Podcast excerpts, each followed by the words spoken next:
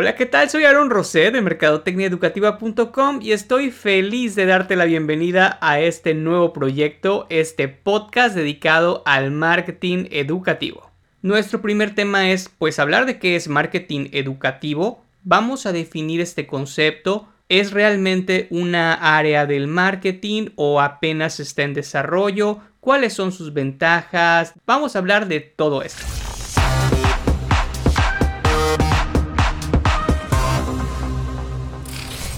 En su libro Fundamentos del Marketing, Kotler nos dice que mercadotecnia es el análisis, planeación, implementación y control de programas cuidadosamente diseñados para conducir cambios voluntarios de valores con mercados meta. ¿Qué podemos analizar de esta definición? Pues lo primero que a mí me llama la atención es que para Kotler, marketing no es ejecutar una estrategia, sino evaluar para poder planear la estrategia. Lo que el mercadólogo quiere, según esta definición, es usar la estrategia para generar cambios en los clientes que permitan alcanzar el objetivo. Puede ser un objetivo comercial, pero también puede ser lograr un cambio de pensamiento o de actitud.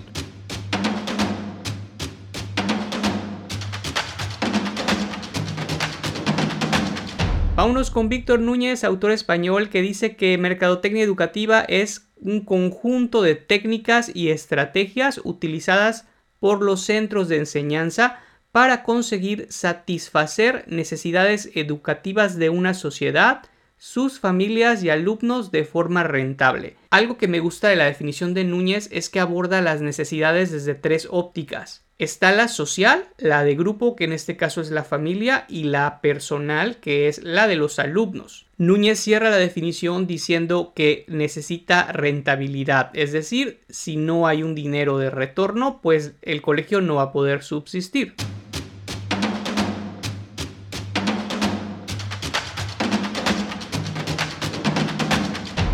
Vámonos con Juan Manuel Manes de Argentina y él define el marketing educativo así. Proceso de investigación de las necesidades sociales para desarrollar servicios educativos tendientes a satisfacerlas, acordes al valor percibido, distribuidos en tiempo y lugar y éticamente promocionados para generar bienestar entre individuos y organizaciones. Definitivamente esta definición me gusta muchísimo más. Digo, la de Víctor Núñez es buena, pero digamos que la de Manes es muchísimo más completa. Porque Manes nos habla de la importancia de la investigación como un proceso, es decir, como un continuo para ir detectando las necesidades que ya Núñez nos había comentado. Otra cosa que me gusta de la definición de Manes es que habla de desarrollar servicios educativos como resultado de esa investigación. Y eso es algo muy importante y de lo cual muchas veces el marketing no se mete y es un grave error.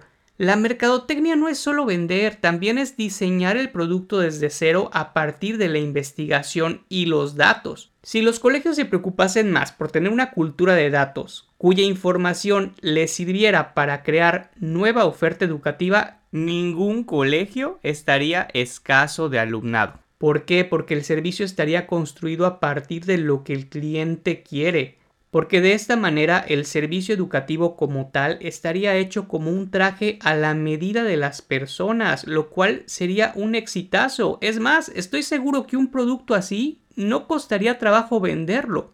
Desafortunadamente, muchos departamentos de marketing educativo no hacen investigación y se pierden una gran oportunidad.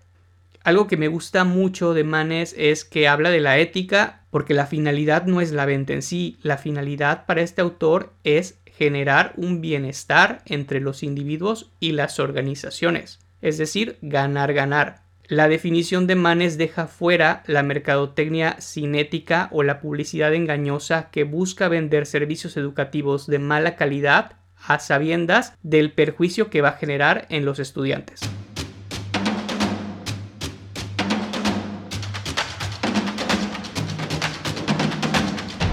Y nuestra última definición es una aportación que un servidor hace a través de su blog en el año 2020. En mi opinión, la mercadotecnia educativa es el proceso de construir valor en las experiencias que brindamos a través de los servicios educativos, con la finalidad de superar expectativas de estudiantes, profesores, familias y comunidad. Lo que quise aportar con este concepto es, primero, enfatizar el concepto de proceso que ya había señalado Manes y luego hablar de la importancia de construir valor a través de la experiencia que brindamos por medio del servicio educativo. Este fue el granito de arena que yo aporto, que para mí el marketing tiene que ver con cómo construimos el valor. Y no solo a los alumnos, yo estoy incorporando a profesores, familias y comunidad, porque al final todos se convierten en los clientes que reciben la experiencia que el colegio ofrece. Esto es muy importante porque nos hace responsables de cómo vendemos el servicio. Es decir, si elevamos demasiado las expectativas en un afán de convencer a través de engaños, acabaremos por supuesto decepcionando al inscrito porque al final se va a dar cuenta que lo que le vendimos no corresponde a la realidad que está viviendo.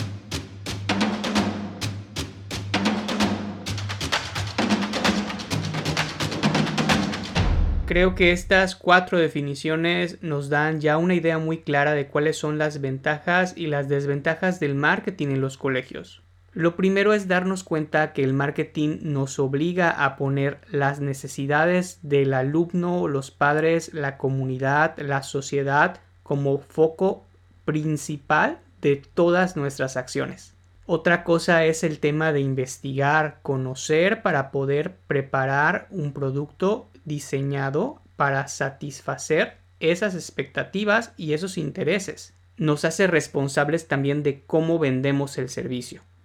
Tener mucho cuidado de las expectativas que generamos para no acabar decepcionando.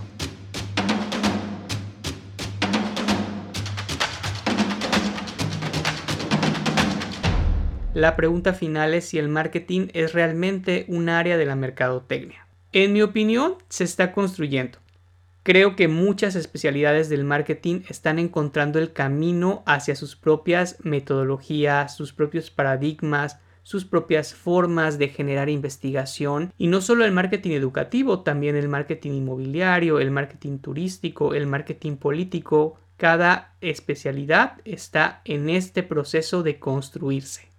Muchísimas gracias por haber escuchado este primer episodio, espero que haya sido de tu agrado, ojalá te haya aportado información valiosa.